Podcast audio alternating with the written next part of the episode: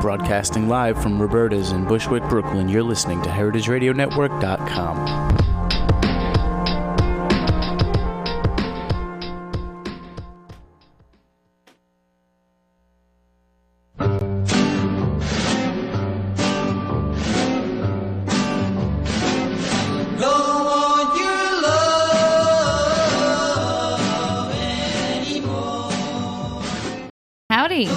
You're listening to Let's Eat In on Heritage Radio Network. I'm your host, Kathy Erway, and happy Martin Luther King Day. It looks like, judging from the size of the crowd here at Roberta's, you can tell it's a long weekend holiday. And not to discredit the king or anything, the king. Did I say the king? The Reverend Martin Luther King. You know, it's kind of one of those weekends where a lot of people take the opportunity to get out of town. Maybe not these people here, unless they came in from somewhere else. But anyway, we're talking about travel and food with the founder of jauntsetter.com, Dorothy McGivney.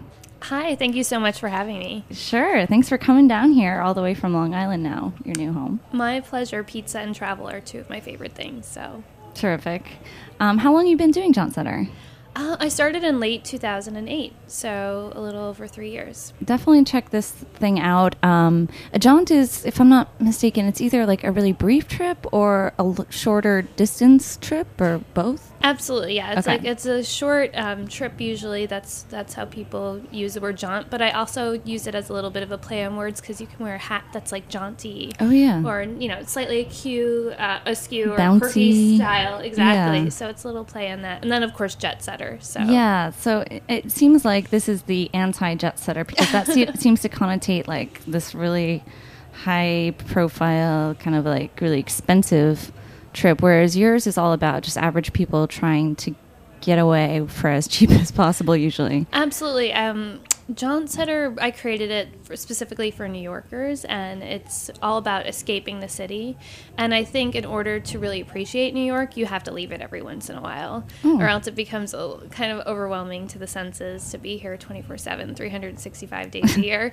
So I think having a little bit of distance, it doesn't have to be a great deal of distance, can help you just really appreciate the city a lot more. That said, there are options on the site for taking longer trips, or for splurging now and then. But yeah, really it's written with making travel more accessible to the everyday New Yorker. Right, and you scour for deals that you broadcast and share with folks. Yes, so which is very helpful. One of my favorite parts of the newsletter is the top travel deals of the week section, and it depends on how many good things I find that are out there, but it can be anywhere from 1 to 8 deals on airfare or rental homes or last minute hotel deals, and there's such a proliferation of travel sites out there with all these deals, and a lot of them are just cleverly crafted marketing promotions. So I actually sit down and do the math and look at what the actual rates are at a hotel for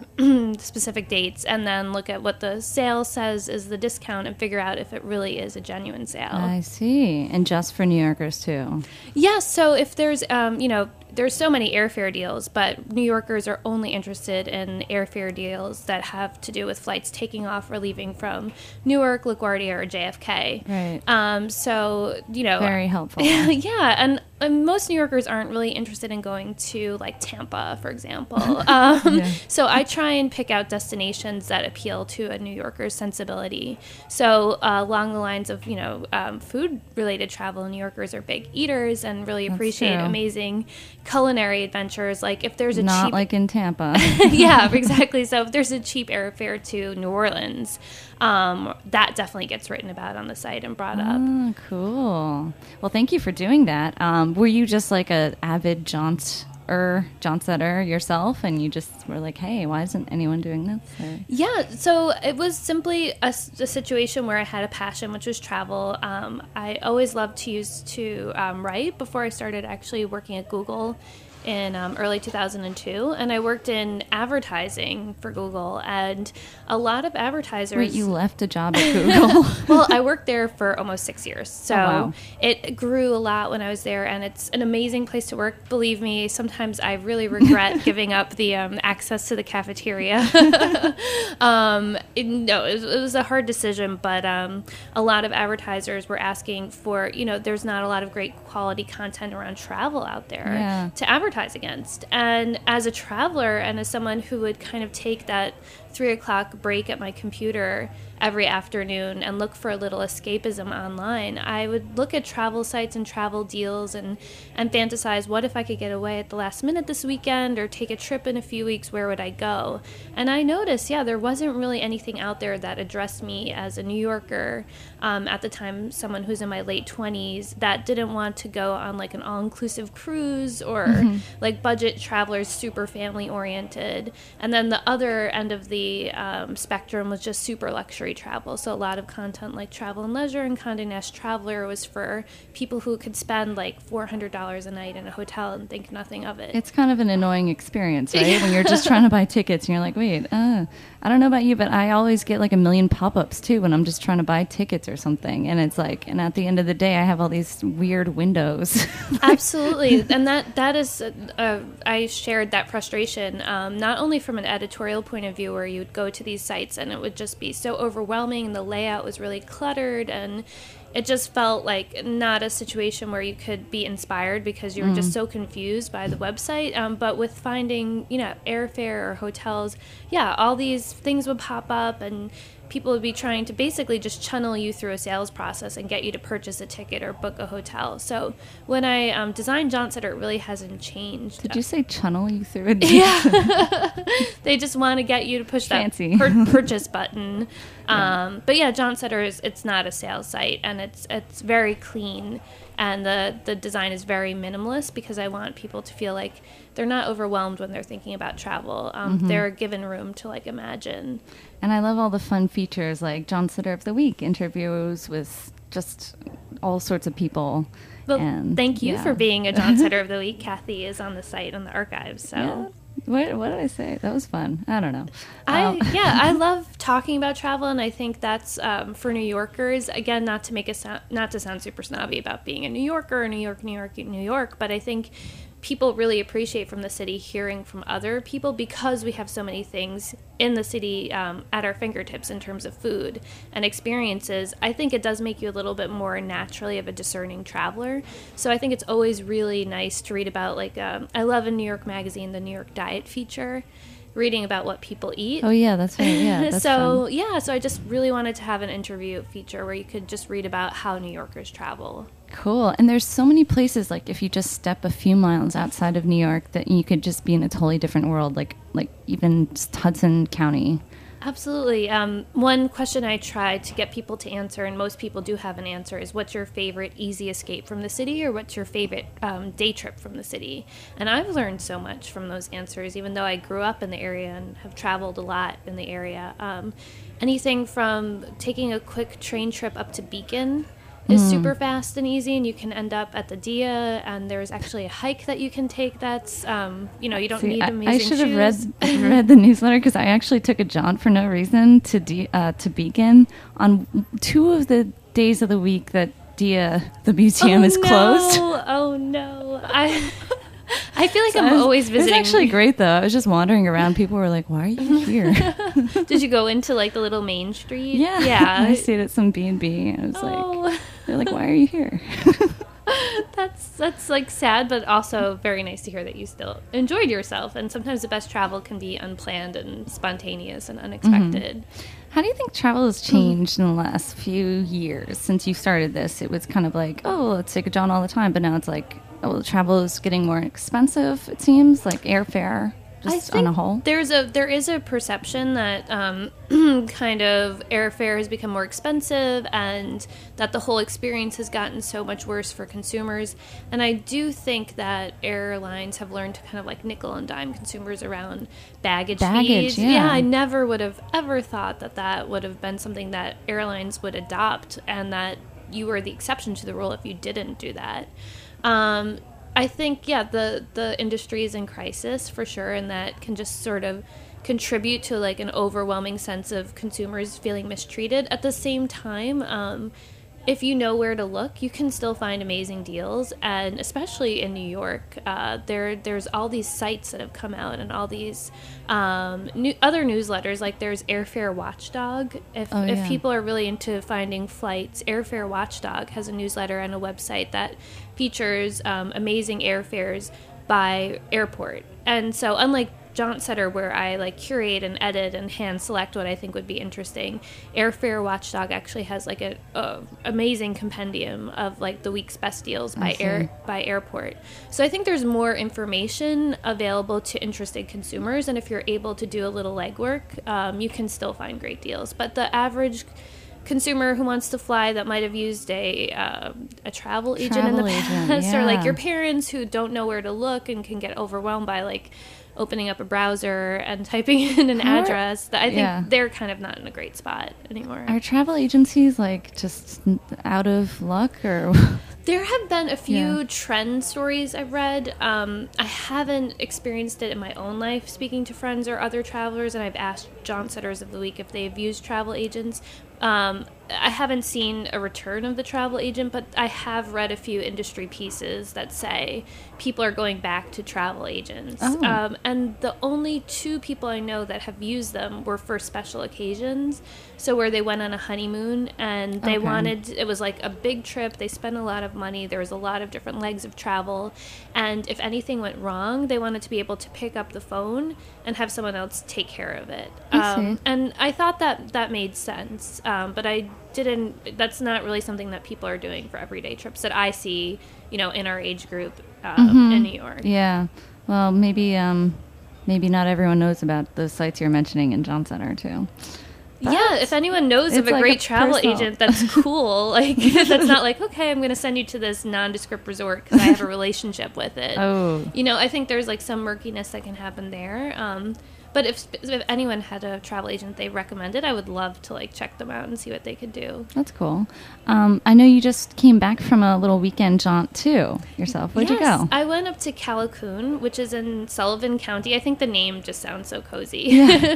But it's near another town called Narrowsburg, and it's about with no traffic, like a 2 hour and 15 minute, 2.5 hour drive from the city, depending on where you're coming from. And it's near the Delaware River, and it's just like there's all this farmland. It's a very bucolic feeling, not a lot of development. And I think for me, one of the biggest attractions is there's no cell phone service in most of the area. And our friend's home, they have a weekend home. It's still pretty cheap to buy real estate up there. Wow. There's not much industry. So there's a lot of land. And they have a modest home. It's really nice. And they have no internet access. So I actually love that. I think it's Are there streets? No, it's great. They have, there's a little restaurant in downtown Callicoon called Matthews on Main that serves great food. There's one tiny wine and cheese shop, which is just perfect. So it's like a nice touch. You can buy, you know, comestibles for the weekend and not feel like you're entirely removed from civilization. There's great farms where you can go and actually talk to the farmers and buy, you know, grass-fed meat and like amazing eggs and amazing organic dairy. So there's a lot of great stuff up there, but there's definitely like a lack of being connected digitally. And I think for a lot of New Yorkers, that can be just like one of the most restorative 48 hours that you can spend. It's kind of like the anti-perk. It's like, you're totally, we don't have that kind of infrastructure here, sorry. And that is another trend that's being written about is hotels that are playing that lack of connection up. And no. Yeah, really? And so if they're expensive hotels too, and it's like, I wish I had some names off the top of my head, but I did just read this article where people are paying to like go to places where connecting is not an option.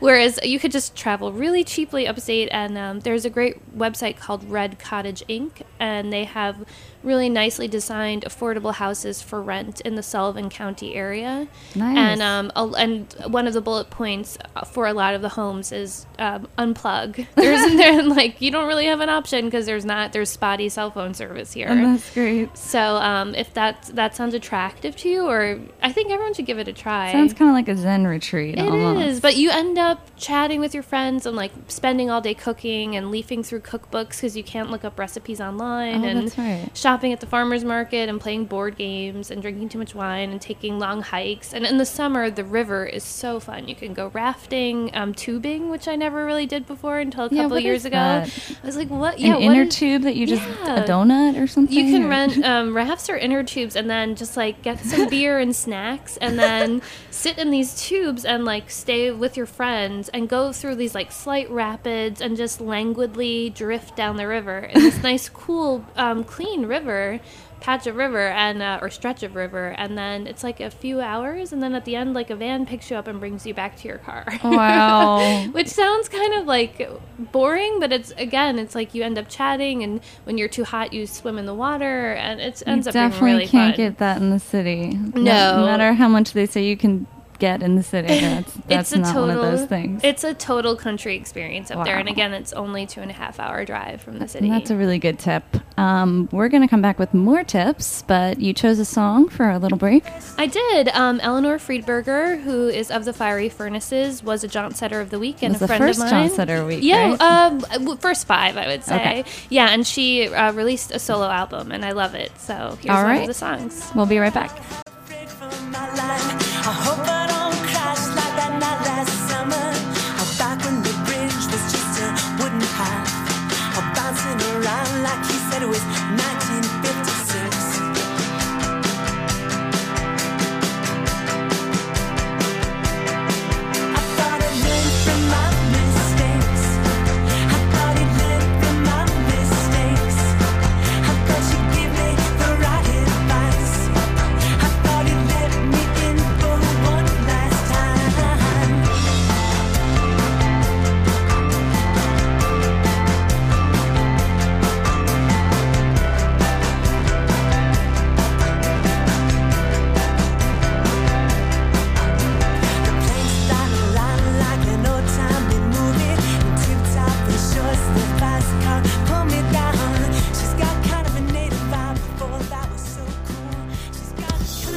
Foods Market creates win-win partnerships with our suppliers, and we'd love to tell their stories. New Chocolates in Brooklyn offers delicious and classic combination truffles and caramels, sweet, salty, some even with beer. Using single-origin cocoa beans, production takes place right in their shop on Atlantic Avenue. Come have a taste in one of our 6 Manhattan locations. Today's Daily Bite is brought to you by Modernist Pantry, supplying innovative ingredients for the modern cook. Visit modernistpantry.com for more. It's no news that Walmart is big into organic food. But should we be concerned that the concept of organic, with its implications of being local or better, is being subverted or co-opted by a behemoth like Walmart? Chef, activist, and CEO of the Wholesome Wave Foundation, Michel Nishan, puts this into perspective. My bottom line with these large companies moving in this direction, when you have someone like Walmart saying local is important, it tells us that the demand is so broad and across so many different socioeconomic barriers that the demand for local is even more than we'll ever understand. If Walmart pays the true cost of organic regional production instead of forcing prices down for farmers, then that is a giant step forward for rural economies across the country, as well as for those with limited access to fresh foods. Stay tuned.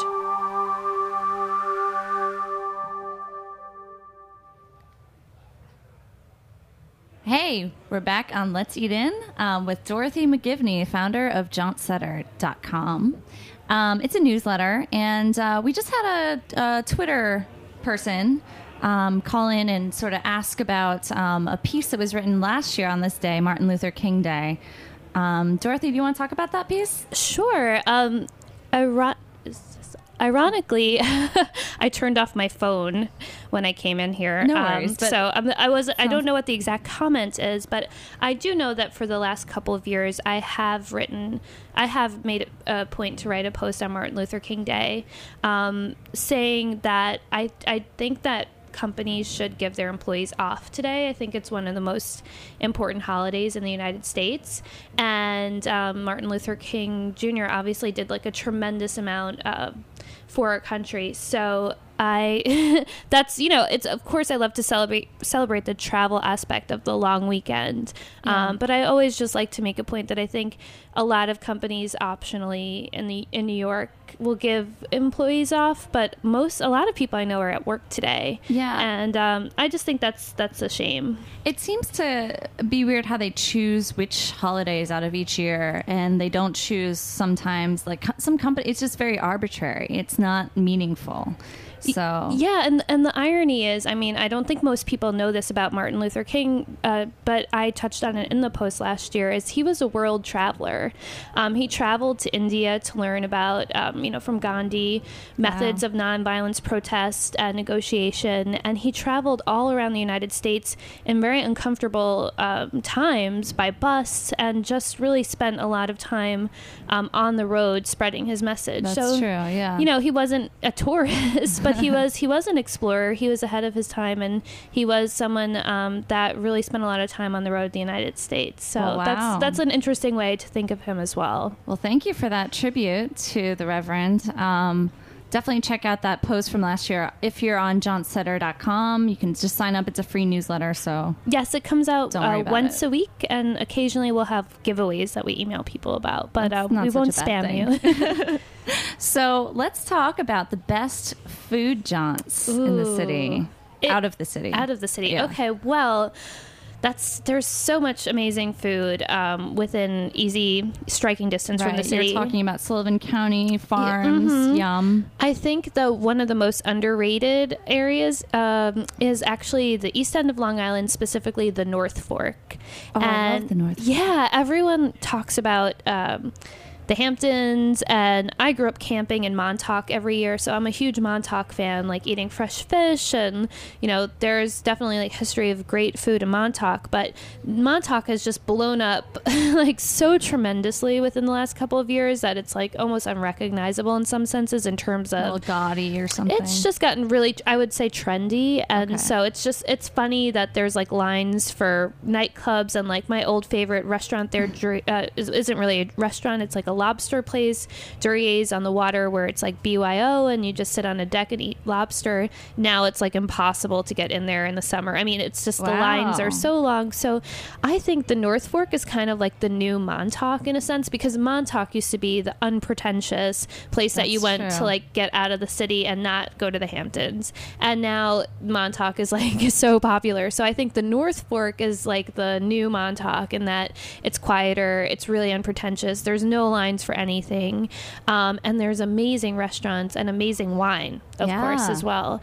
And some of my favorite vineyards out there are McCall's, which is they actually raise grass-fed beef, and they have like these beautiful cows roaming the vineyard, and they have a tasting room in a barn, and they're famous for their Pinot Noir, but they just have like great reds. So they cook too? They actually don't cook. They provide, one of the restaurants they provide their meat to is the North Fork Table and Inn, and that's also on the North Fork. It's a amazing restaurant. They just started serving brunch on the weekends, but they have 4 rooms, so if you go out there for one of their extraordinary dinners, you can actually spend the night there, which is kind of like an old-fashioned way of travel.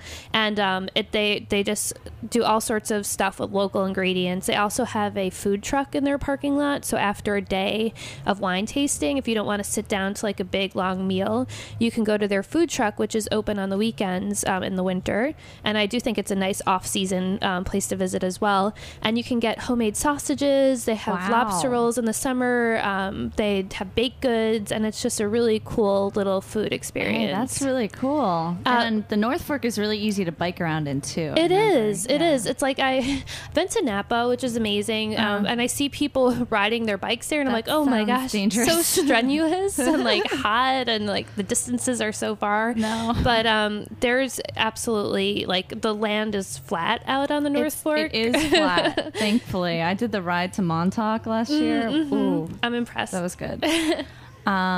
Also, there's Wolfer Estate. That's a good vineyard with a tasting room, too. Yeah, Wolfer is very well known. Shin Estates is I've written about them probably, like, too much on Jauntsetter, but they're also, like, they're a bed and breakfast, but it's really more of an inn, and they also have 4 rooms. They don't have a restaurant, but if you stay there, they have this organic breakfast that they serve you with herbs and vegetables that they grow in their own garden on the vineyard. And on Friday nights this winter, they have palm readings, which is kind of interesting. For $20, you can get your fortune told, and they have $5 cheese plates and $5 wine tastings. Who wouldn't want to get their palms read after they've had a couple bottles of wine? It sounds so fun to me. The only issue is you have to get out to the North Fork on Friday by, like, I think 7. Okay. Which can be a little hard for people that have, like, a 9-to-5 job in there and not a car at their disposal immediately. So, but that's just like a fun Friday night thing to do. But they're great to visit.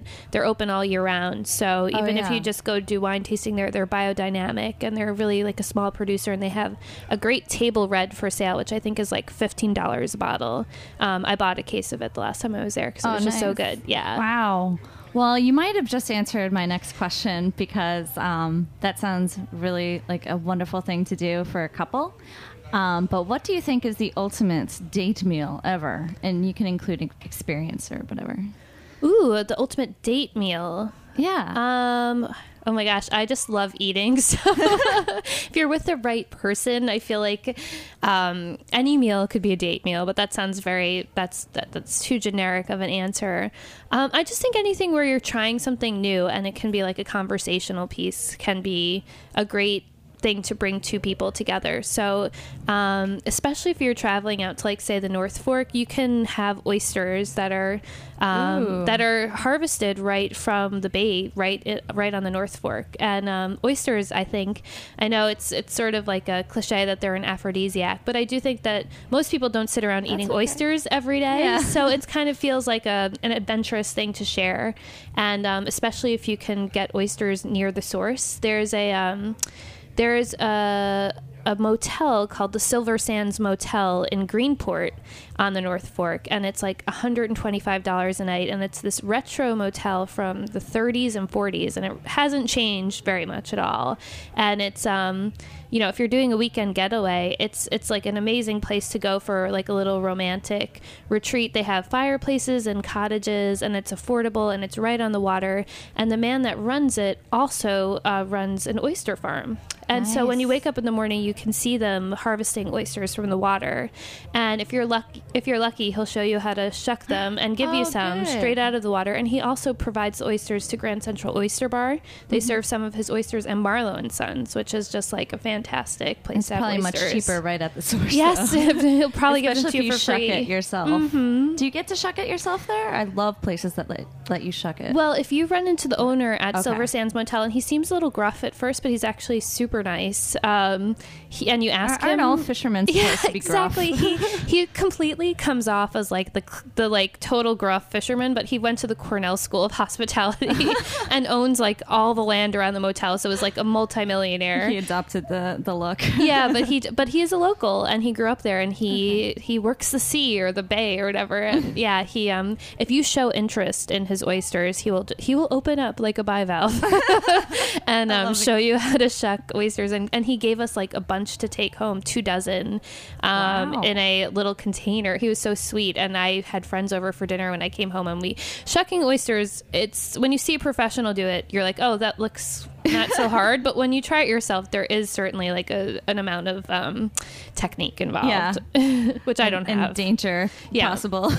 But hunger is the best sauce, as my grandmother used to say. So, how many oysters have you eaten in one sitting? I've read about people going to Little Neck, that place in Gowanus, and it's new oyster bar. And I just feel like I've seen friends being like, I just ate 24 oysters. I've never done anything like that. I think only though, not because I'm not like a glutton, but the price point has like mitigated any overindulgence on my part. I think the most amount of oysters I've had is probably like 10. Okay. I'll have to work on that. I wasn't sure if there's like a problem because I see people binge on oysters too sometimes. I'm like, oh, what are the, what are the repercussions of that? I feel like I've heard people tweeting or checking into Foursquare and doing the same thing. And I'm like, why? Maybe they're going to just have a really romantic night after that. It's probably one of the lighter foods that you can boast about eating a lot of. That's true. So are you going to be writing more about travel with kids stuff now that you have a little arrival on the way? Well, yes, I will. Am I allowed to say that? Oh, yeah, sure. No, that's very...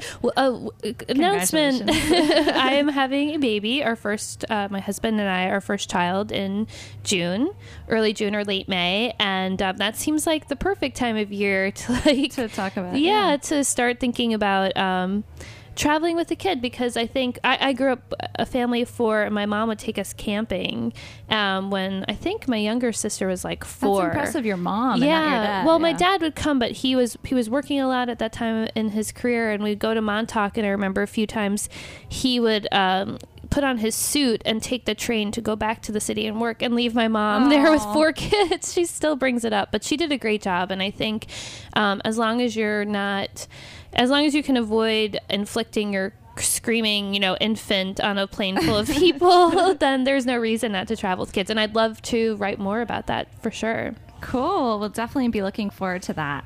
That looks like it's all about all the time we have today, but thank you so much for sharing the insights. Thank you so much for having me. And if anyone who's listening has any questions about any of the destinations I've brought up, feel free to email me at hello@jauntsetter.com, because I'd love to promote these local destinations. Sweet. And that's at Jauntsetter Twitter. We'll see you next week. Thanks everyone at Heritage. Thanks Kathy. Thanks Dorothy.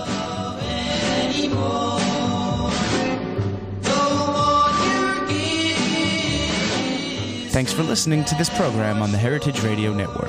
You can find all of our archived programs on HeritageRadioNetwork.com, as well as a schedule of upcoming live shows. You can also podcast all of our programs on iTunes by searching Heritage Radio Network in the iTunes Store.